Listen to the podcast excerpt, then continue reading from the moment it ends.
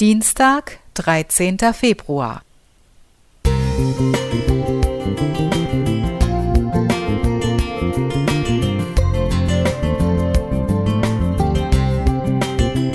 Ein kleiner Lichtblick für den Tag.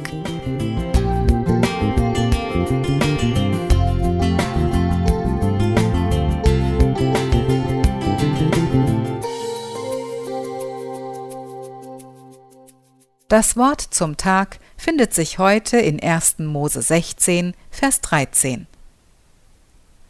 Du bist ein Gott, der mich sieht. Als ich im Januar 2023 das Lesezeichen mit diesem Text in der Hand hielt, war ich richtig froh, dass die Verantwortlichen gerade diese Worte ausgewählt hatten obwohl ich in meiner Schulzeit manchmal froh gewesen wäre, wenn mich der Mathematiklehrer übersehen hätte und ein anderer Schüler an die Tafel gerufen worden wäre. Im Alltag übersehen wir auch so manches, das Kleingedruckte in einem Vertrag, das Parkverbotsschild in der Innenstadt oder einen älteren Passanten, der in der Fußgängerzone genau unsere Wegrichtung kreuzt. Manchmal wünschten wir uns, Gott würde nicht so genau hinschauen, da wo es die dunklen Ecken in unserem Leben gibt. Aber das ist ja gerade das Fantastische, dass Gott nicht als Kontrolleur oder Aufpasser hinter uns steht. Nein, er verfolgt unseren Lebensweg voller Liebe und Barmherzigkeit von Anfang an. Ich habe dich schon gekannt, ehe ich dich im Mutterleib bildete.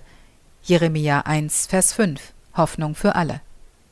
Das sagte Gott zu Jeremia, und David singt im Psalm 139 Als ich gerade entstand, hast du mich schon gesehen.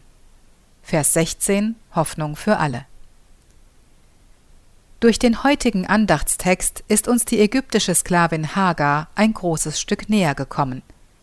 Wir haben uns unwillkürlich mit ihrem Leben auseinandergesetzt und können sie zuweilen verstehen.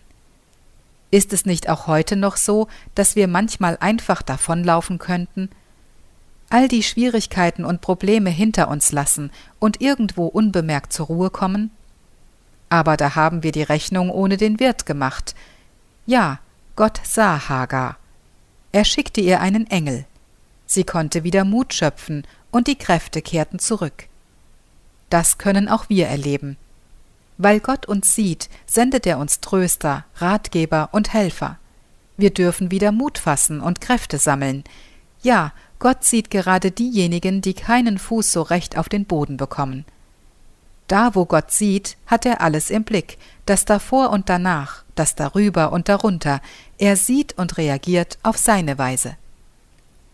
Manches, was zu Beginn des Jahres noch unsichtbar war, hatte er schon längst im Blick, und so manche Steine hat er weggeräumt, ehe wir darüber stolpern konnten.